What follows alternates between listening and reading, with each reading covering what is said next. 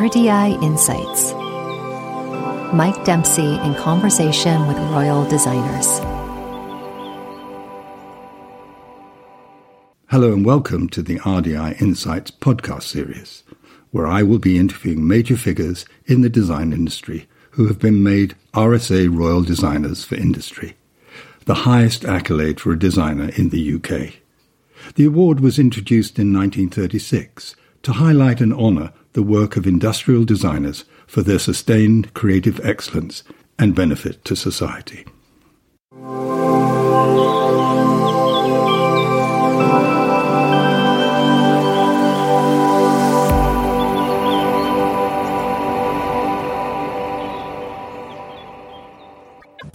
For Alison Brooks, architecture is not about style.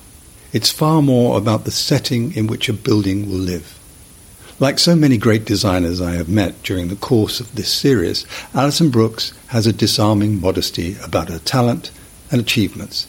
She is the only architect to have won all three of the UK's most prestigious architectural awards the RIBA Stirling Prize, the Manser Medal, and the Stephen Lawrence Prize, and far too many additional ones to mention here.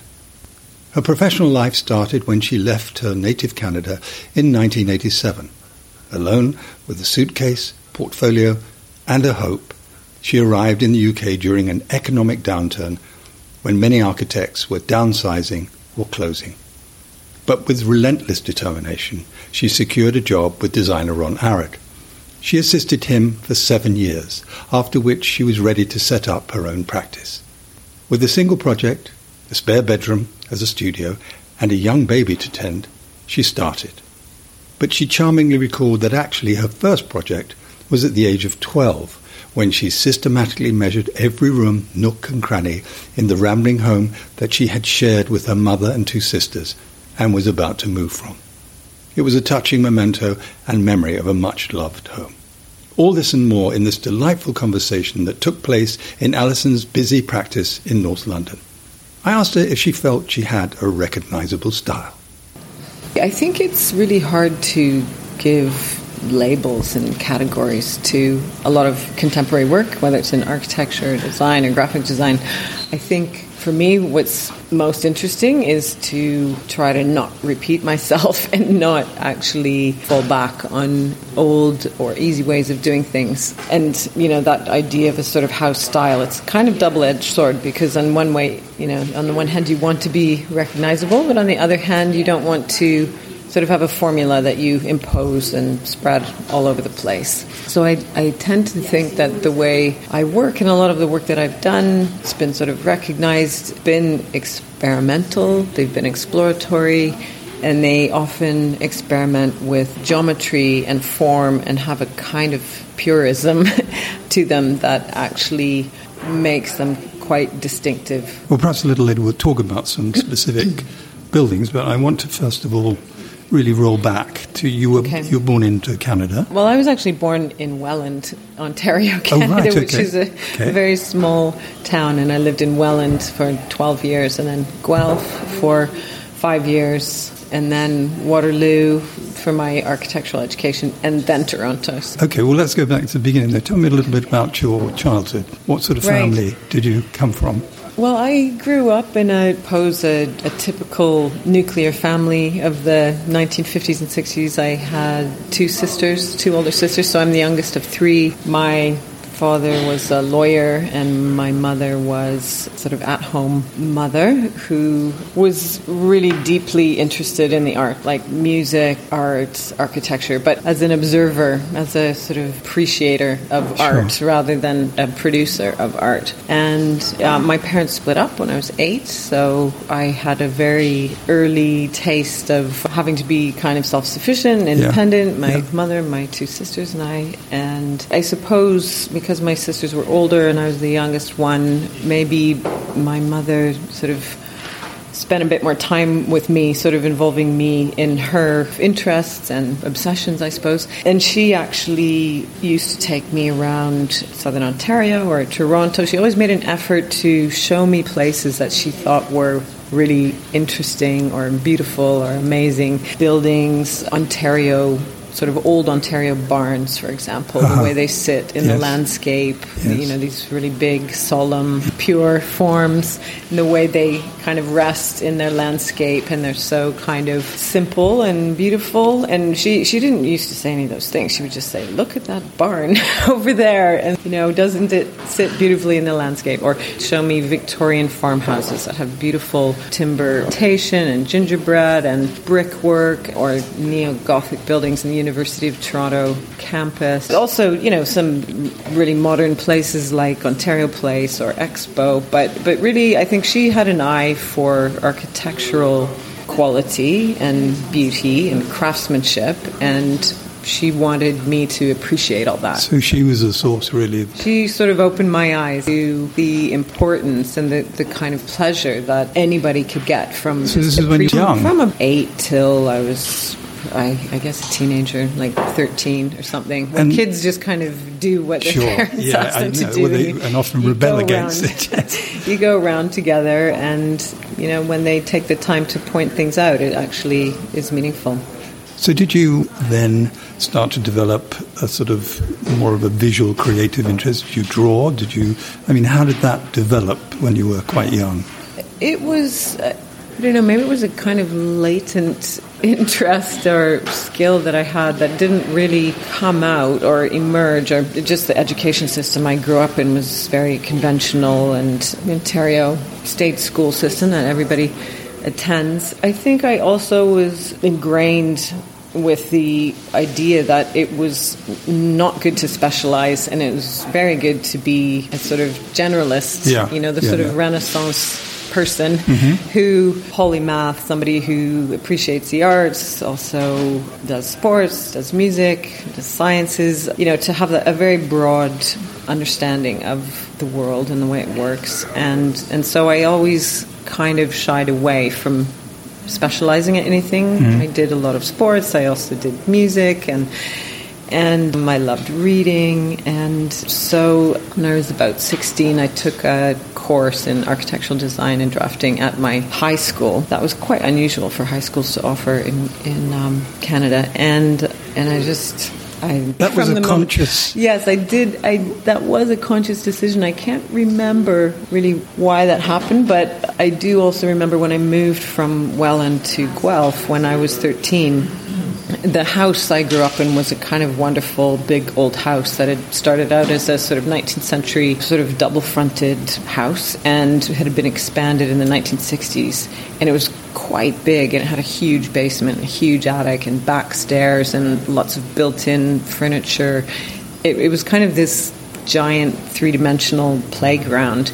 And my sisters and I had really loved um, growing up in this house, and I took it upon myself to measure every room in the house and and do plans of the whole house Really? to take with me as a kind of memento Oh, of right. this house that I grew up in. So I think that was actually my first You- you- true architectural act was um, when I was 12 or 13 Oh, wow. drawing up measured plans of my house. So I suppose there, there was a kind of seed there Yes. where I, I really felt that, or I could see just sort of comparing in a way the kind of house I grew up in compared to the ones that my friends grew up in, that, mm-hmm. that ours just had so much more to it to sort of explore, you know, different kinds of rooms, sort of like secret passages. And it, it was a really really interesting place when I was very young and you know my family was sort of fractured and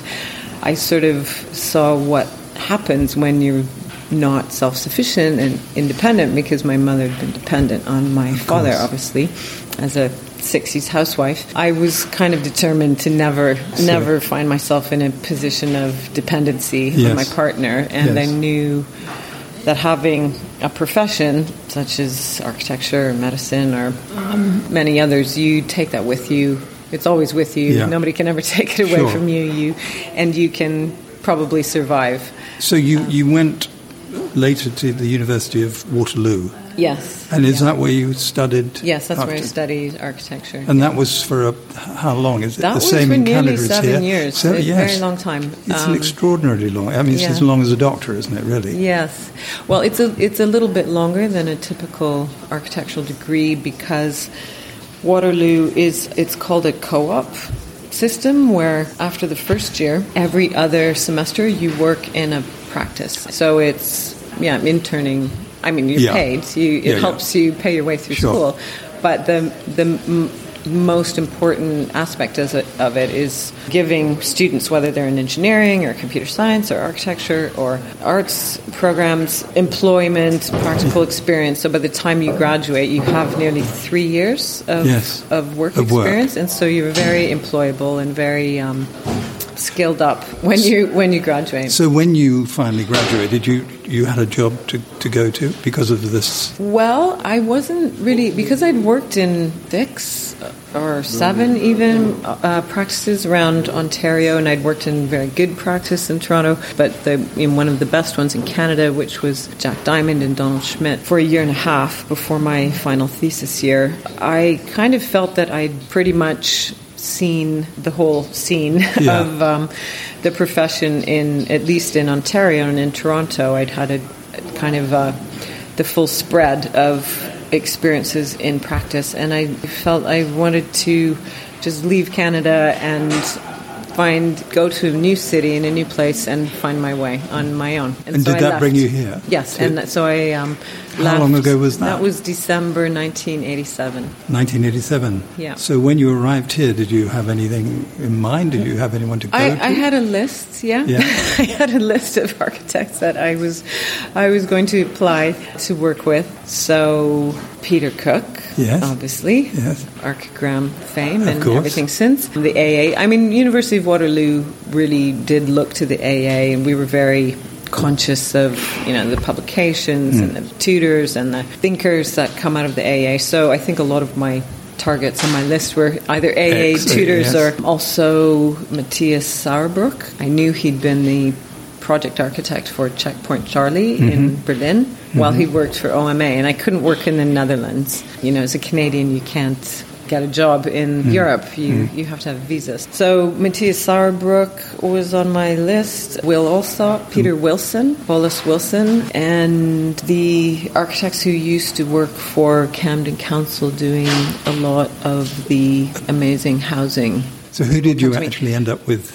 well, the the thing is that I I didn't end up with any of them because they were all closing down and of moving course, out That was of ve- London. In fact, that period that was was a very bad time for yeah. architects. Oh, it was Benson and Forsyth Right. were the architects, Okay. the sort of great housing architects. Yes. Um, it was a very bad It was time. a really flat time, I remember, because um, at that time, in 1986, just prior to 87, you could virtually go to any architect in London.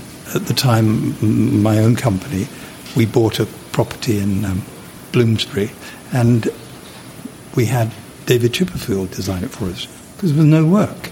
And my partner had his house extension built by Will Alsop. It was it astonishing. Was, it was quite a bad time, actually, to come over.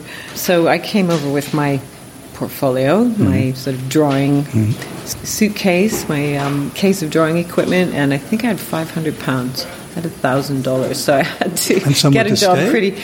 Um, well, I stayed with friends for a couple of weeks till I found a, Mm-hmm. a room in a sort of a bedsit. And I was very lucky because, well, everybody was very friendly, mostly everybody.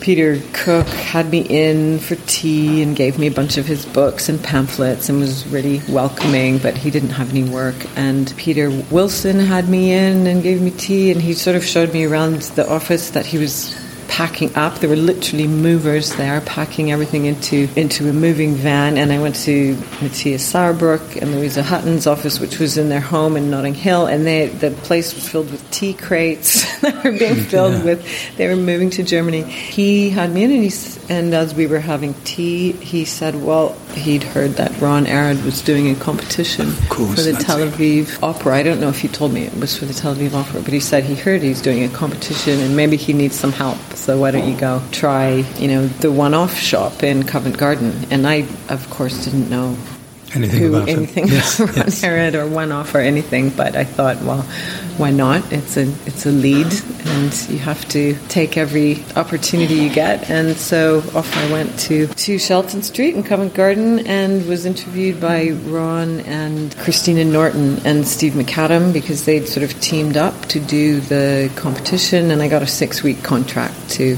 work on the competition. And ah. so I started doing that. For me, it was really so far outside of any architect sort of typical experience to be working, first of all, at the back of a furniture shop in Covent Garden that was more or less pitch black, and all of the, the walls were made of welded steel with you know handmade furniture and sculpt and then these kind of temporary desks set up at the back of the showroom. And and so for me it was really really refreshing to hmm. be just in an environment that was completely outside any kind of norm in terms of the setup in terms of a sort of professional context hmm. in which architects produce design it, you know this was the Yes. opposite end of the spectrum And did that change your thinking? I mean, did it loosen you up in some way? Or? Yeah, I, definitely. I mean, I could see that there was a lot of potential that it would be great to work with Ron to develop an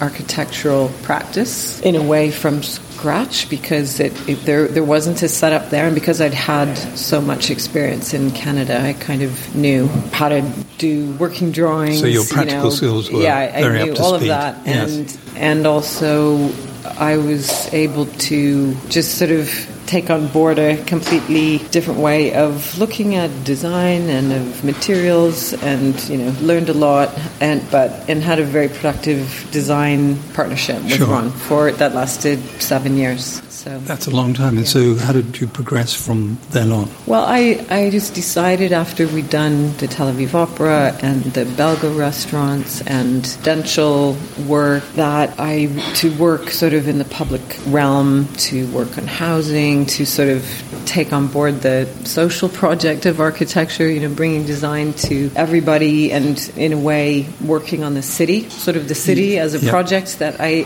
I had to really find my own way again. Yeah. That wasn't really my sort of intentions and ambition was in a way different than Ron's. It, like I sort of had to make a choice. You know, do I stay Yes. with Ron and Yeah. Make make it work within this kind of sphere of furniture design, product design, architecture, or do I start a practice that's totally committed to the, the project of architecture of cities and of, of bringing and experimentation, of course, you know, uh, never let that go, but in a way, a, a slightly different context in that it means, I suppose, you know, working with less. You know, if you're working in housing and really, really tough developers as clients, it's a completely different thing than somebody who comes to you for an amazing piece of Actually, art that's or an- sculpture or even an interior. That's a really interesting point because I found with many designers that often, by this I mean good designers, when they're restricted, when there's a restricted amount of money, creativity seems to get even better, seems to open something up. So you, you're now, at this point, leaving Ron Arad, you start on your own. How did that, how did you manage to do that? It was time. I, I don't know. I, I just, it's quite easy. Back then, it was also just at the moment when we were shifting from hand drawing to Yes. computers. I, until I left Ron Arad Associates, there, there were no computers there. So we were still drawing everything by hand. yes. Even, you know, complex curves, Yeah. Um, complex geometry, all of that. We were drawing it by hand. And so there was a kind of shift. So when I started up sort of from the spare room in my house in, or in Kilburn, I just wrote some letters to people that I'd become acquainted with in the previous seven years who I'd never actually, we'd never done any work for, or I'd never actually done work for when I was with Ron, but I met them and thought, well, these are potential clients. And so I wrote three letters, I think, and one of them became an offer to do quite a big interior design job in Germany. And so that was the Atoll Hotel in Helgoland in Germany. And so you were at that time hotel. solo I was solo. Yeah. from your bedroom or whatever. yeah, from this spare bedroom. Yeah, and I had a nine month old baby as Oh, well. Well. Oh, no. Yeah.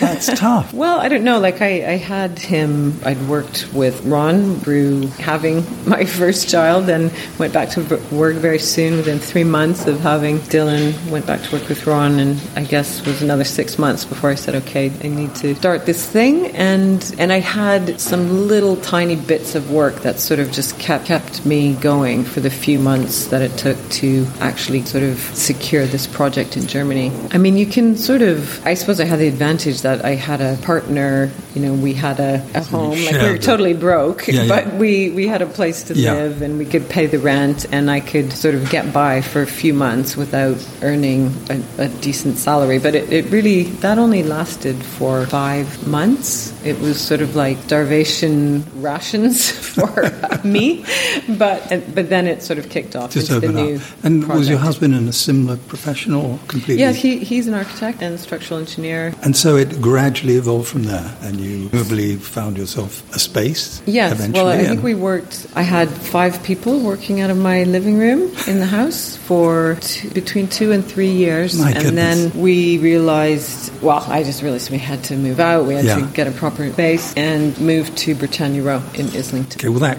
sort of brings us up to Yeah. your company, which has now expanded Yeah. to where we're sitting now in this Yeah. open plan office with lots of people. Looks yeah, like. we're we've been up to thirty five. Yes. Recently, we're a bit constrained by by this space. We need to be nice to expand into more of this warehouse, but everybody's pretty much fixed in their their leases in this building. So it's a great building. It's served us well for the last thirteen years. In our old space in Britannia Row, which was also a warehouse, we were on the ground floor and we got broken into so many times. Oh, like yes. all the computers stolen Yeah, that was very- twice in one year.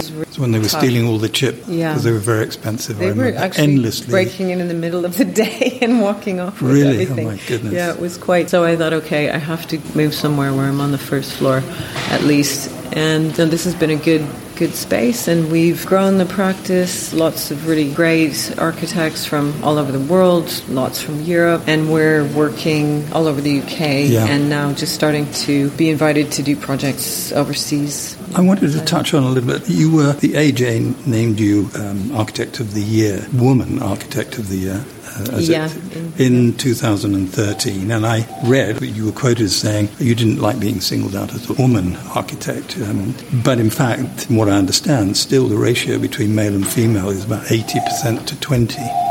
Um, still, and so it is quite unusual to be in a position that you're in. I mean, there are not many. So I'm as, and also you, you said about your profession, you're either an architect 24 hours a day, 365 days a year, or you're not.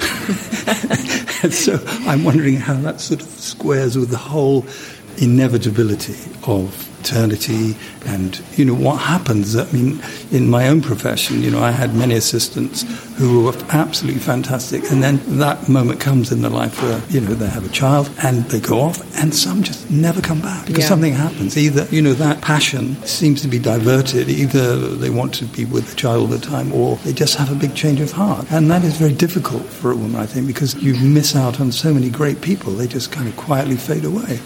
How do you um, how do you being in the position that you're in and going through what you've just told me yourself how do you represent that sort of part of you know the inevitability of um, I think the, the problem is that most, and I think society in general, still sees the issue of retaining women in the workplace as being a female issue. Like that's the problem that women have, that they don't stay in the profession. And it's, it's a societal thing. It's the, the problem is that women have this, you know, inordinate sen- sense of guilt and the kind of burden of, well, you've got to be a fantastic mother and you've got to be a fantastic cook and you've got to be a fantastic housekeeper and you have to have, be a fantastic architect. And somehow we have to do all that while partners carry on as normal. You know, when you have a child, at least in the UK and most places in the world, you know, men carry on working and suddenly women have to take on this whole other responsibility for someone's life. And and also there's this niggling sort of 1950s, 1960s illusion of the sort of ideal at-home mother, and that's the way women were supposed to be. That's sort of a, a given, which is a, a complete myth. Like the the myth of the at-home mother who does nothing but cater to the needs of her children and her partner is something that really just happened since the industrial revolution, you know, since actually women weren't burdened with having to do huge amounts of manual labor and gardening and cooking and canning. And mm. women worked very, very hard and often got their other children or parents or other family members to look after their children. You know, the idea that either parent should be at home all the time to look after their children, I think is, is, some, is a kind of 20th century cultural myth that actually, you know, we, we are struggling to shake it. And if women and women in architecture and any profession felt that actually the responsibility and the time that it takes to raise a child is an equal responsibility between the mother and the father, you know, obviously from, you know, after the first year or even, well, the first year, maybe two years, you don't have to feel guilty all the time. No. It's a shared cost and it's yes. a shared responsibility. And, and if you sort of approach having children, having a family with that, mentality in, in a way like that shared burden is much easier to manage the mm. shared responsibility. Mm. And i think we are kind of stuck in this societal sort of expectation this historic vision of the kind of ideal woman that prevents women from feeling confident and mm. happy and secure about having you know sharing the responsibility of raising their child either with their partner or mm. with nannies or childminders mm. or you know know nurseries that help you raise your child so you can you can fulfill your potential yes. as a creative person regardless of your gender. I think the scandinavians are way ahead in that respect in terms of the shared responsibility. But also the other thing that's i think interesting is going to make a big change is the general in recent months the focus on men and their approach to women in the workplace. And that's becoming a big issue. So i think that this year is going to be a this year and next year will be a kind of crunch year to, for big change. I'd like to move on to some of your work now. Sure. I've watched, uh, particularly because I was coming to meet you, I, I watched a 40 minute documentary on the creation of Harlow Newtown, which is fascinating, actually, um, because it started out with great intentions, you know, and then this was made in the 80s when the place had become really rather run down and everybody was moaning about it. And I know that you have been responsible for the Harlow New Hall B. What is interesting, it touches with something you said at the very beginning, that your mother took you around to see all these buildings and there were these barns that you mentioned. And then I read that the old Essex barns, the black Essex barns, were part inspiration for what you did with these domestic properties, which mm-hmm. work beautifully, I think. And what, what, I like about them so much is, you know, I live part of the time in Dorset, in the West Country, and there's a place there which you probably know about called Poundbury. is it's like Disneyland, really, yeah. sort of. And it's this faux sort of Georgian country aspects of it that are interesting in that it's got an organic feel rather than a regimented feel, and there are no the signage is minimal, and there are you know there are no lines, all of that. That's very good, but had it have been given to a group of architects with vision, it could have been fantastic. And I thought what you had done in a small way in Harlow was just the kind of thing that would have worked so beautifully there because it picked up on a bit of history of the area. If you move further out into Essex, those barns still exist and they're protected and they're, you know, generally painted black still because that's part of the deal with the local authorities. But when you went to view the site for this project, uh, you, obviously you must have travelled around Harlow to absorb. So how did you? How did you? What did you think of Harlow? Because that was a post-war new town, and mostly people from the east end of London mm-hmm. when the place was bombed. They were all transferred out there. You know, mm-hmm. they were, were, in fact encouraging people to go there and finding them jobs and so forth. Yes, I've well, actually in um, various developers and contractors I've worked with who grew up there in Harlow and were moved out of you know, East London or somewhere, and moved into the new town. And for them, they said it was heaven, you know, to grow up in the early years of, of Harlow Newtown in all with all this green, and everybody jumped on their bikes and ran around in the in nature, and yes.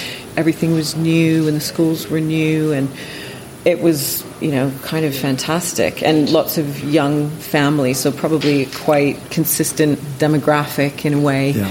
All that energy and but I've heard and some of these people say that actually quite quickly it started not to work because the various sort of residential enclaves were very much enclaves. You know, they're each a kind of cul-de-sac on a very big scale and then separated by a green finger from the next cul-de-sac and then another green finger and another cul-de-sac.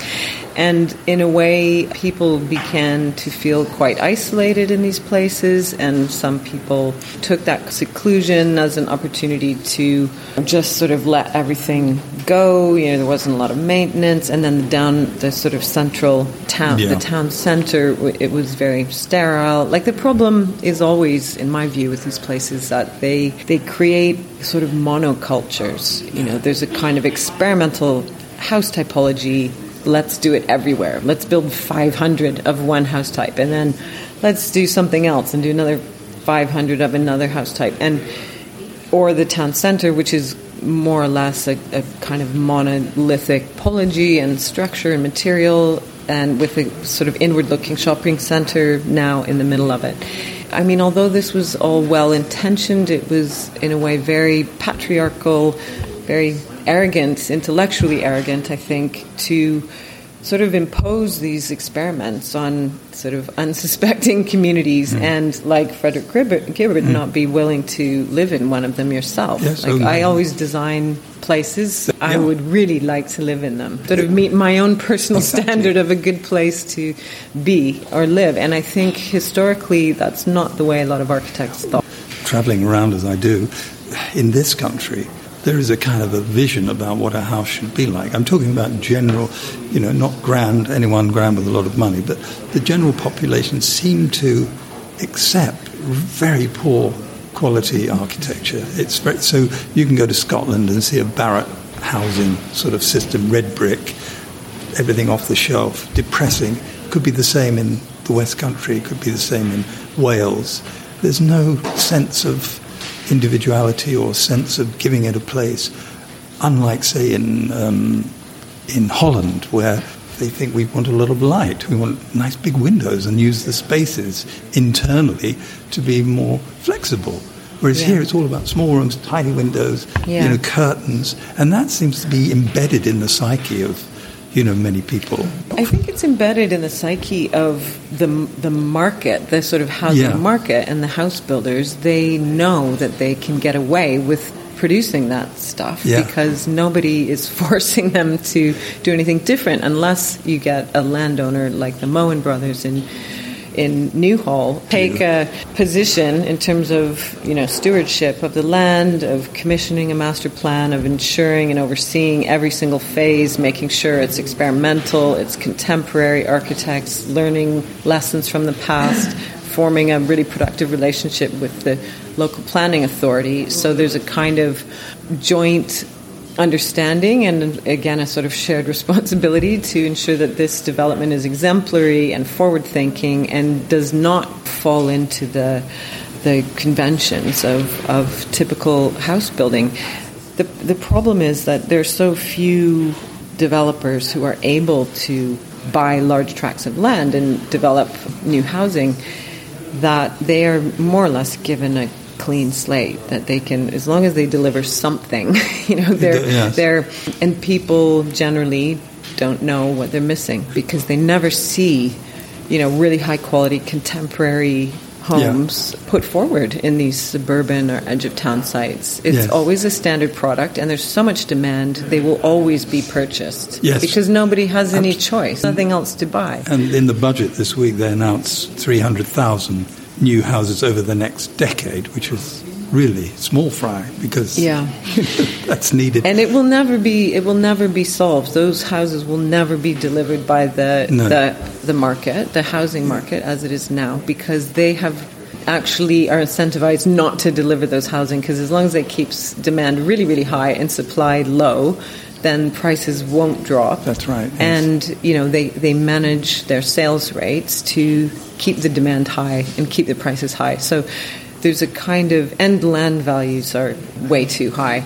and there's no council house building. There's no state sort of sponsored and funded major house building program. So we're completely locked in to a completely unsustainable, broken system. Yes. That suppresses good design, suppresses architectural quality, suppresses environmental quality. Yeah. And until there's, you know, some kind of revolution, you know, it's not going to get much better unless you the, the really any hope? changes. No, I do see hope if um, government, both central government and local authorities, sort of take back control of Hmm. of the land that they either own Yeah. and can decide what to do with, Yeah. or you know, planning consents, how they give out planning consents, how they allocate land. They they have so much power and so much authority to d- determine and request, you know, high quality design teams, contemporary high quality architecture,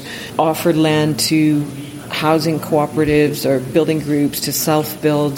They they have so many tools hmm. at their fingertips that they could, or through legislation and policy, completely change the playing field. They just need to do it. They need to act. Okay, well, look, I want to move on to something that I think is very special, and that is you're going to join a distinguished run of architects Richard Rogers, Norman Foster, Thomas Heatherwick, and others to build a Maggie Centre. I think your one is in Taunton. And I've been to uh, the Richard Rogers Maggie Centre over at Charing Cross Hospital and spent an afternoon there and, and understand the philosophy. And it, it's just a fantastic idea. I know it was Charles Jencks and his late wife, Maggie, that came up with this view that I think she said uh, um, the loss of joy of living in the fear of dying. You know, that if you are diagnosed with cancer, it's a horrific thing. I mean, it, it's frightening, and, and the consultants normally are like mechanics, they're not particularly sympathetic. And to create these spaces and to visit them, you do get this wonderful sense of warmth. It's such a, and I gather they're rolling them out abroad now. I think in Spain there is. Yes, is there's a one, few yes. that are- that are going So, uh, how are you?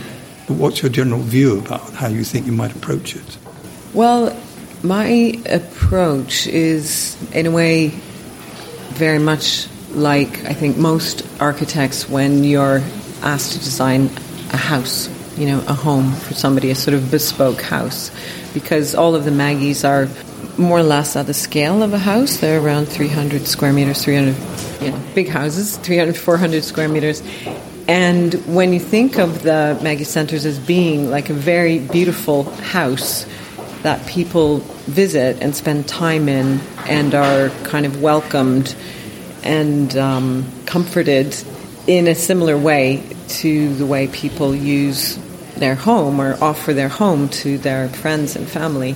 It, it's a very similar, in a way, problem, I suppose, that you you have the opportunity to design something that's very bespoke, that is everyday experience of, of spaces, of materials, of light. It happens at a very intimate scale. And so it, it's an amazing opportunity to have a commission like that, working for an institution such as Maggie's, because they understand that, that actually architecture, you know, wonderful spaces with fantastic light and beautiful materials with deep connections to landscape can actually make you feel better. You know, that architecture has a physical, physiological, emotional, psychological impact on people.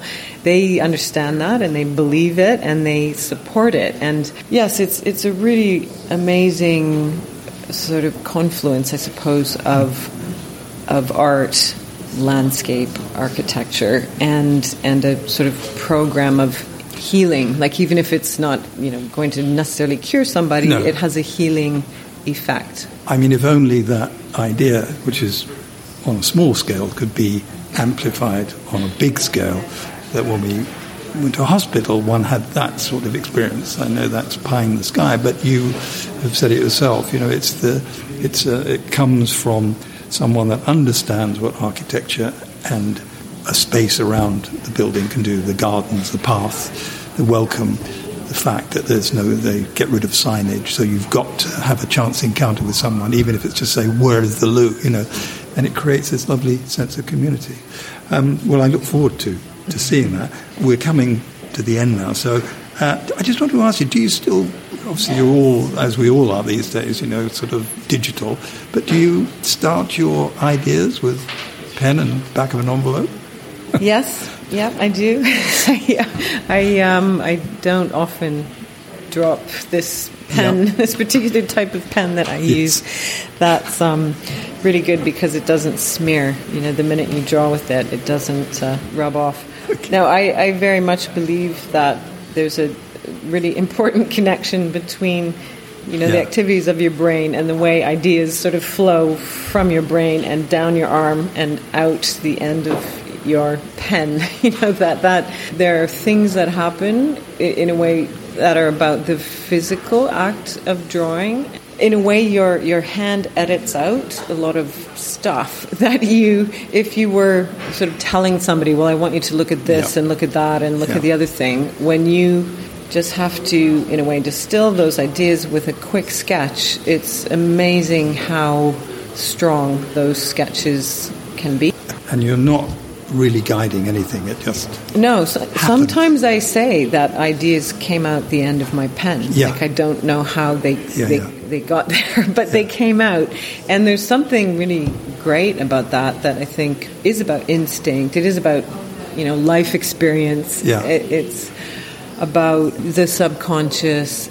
You know, there, there's so many complex things that happen in your mind, and when it's in a sort of creative mode, you can surprise yourself very quickly. And I, and I think that's one of the great things about sketching and designing is that you can surprise yourself an idea that yeah, you, you come across something or in a way invent or imagine something you've never seen before and that doesn't remind you of anything, that that's a really great moment. Yeah. It's kind of, you know, you're discovering it's those wonderful things. sort of accidents that happen yeah. and you don't know how they happen. You, you, don't really know how they happen, but, you know, sometimes it takes years of looking back and thinking like, oh, you know, that, oh, that yeah. maybe came from this, yeah. this um, influence I had at some point in my life. But I think that, that also the principle of authorship and knowing that the, the work comes from you know a specific person of a, from a specific place in a specific time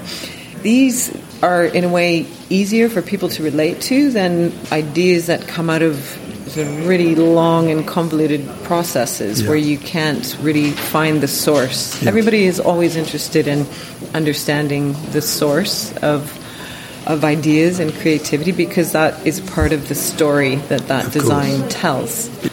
Well, now you've designed houses, schools, art centres, university campuses. Uh, you've master planned. Uh, you haven't. I mean, I'm interested in your view on what I call statement buildings, i.e., the kind of buildings that crop up in the centre of a city, particularly London, that are by the month, it seems, changing the the escape.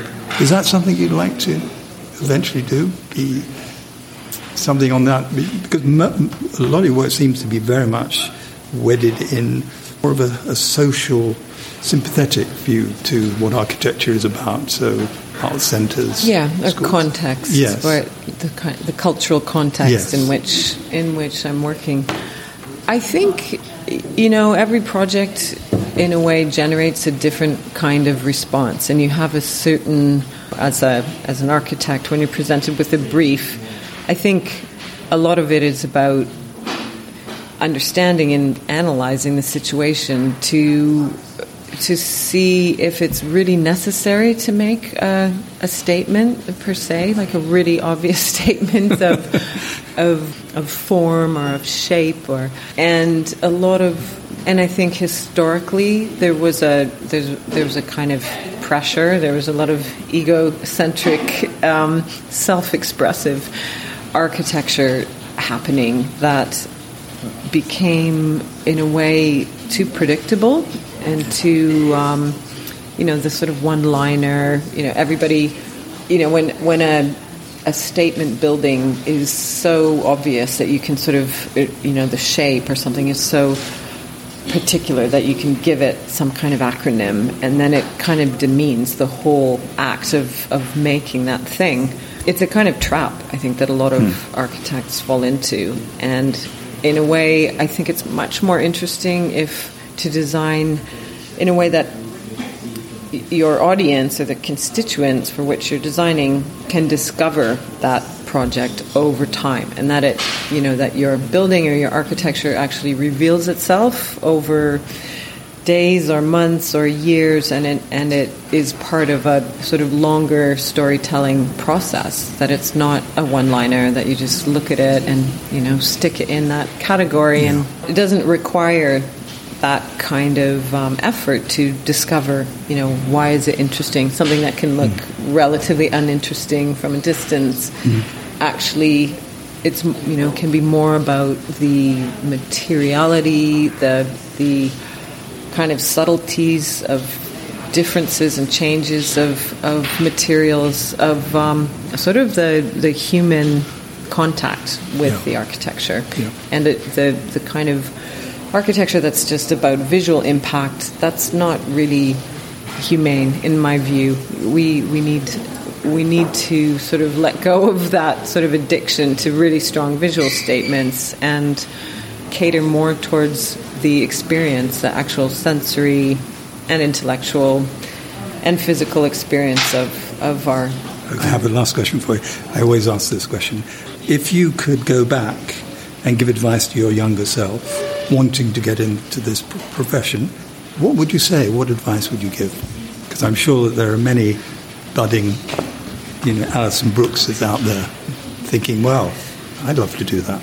I suppose I wish I'd had more confidence. I think as a as a young person, I, I was kind of raised, obviously, 1960s, 70s, a pretty traditionally authoritarian, male dominant, male dominated um, society. All of my professors were men. All of um, yeah, all of my employers were men, and and I think growing up in the sort of second half of the 20th century, there was a sense that men tend to have the knowledge and have the authority, and women, you know, tend to sit back, listen, you know, be good listeners and kind of practically surreptitiously do what we are good at without shouting about it very much and without um, putting ourselves forward. And, and I think also a little bit my sort of Protestant, Calvinist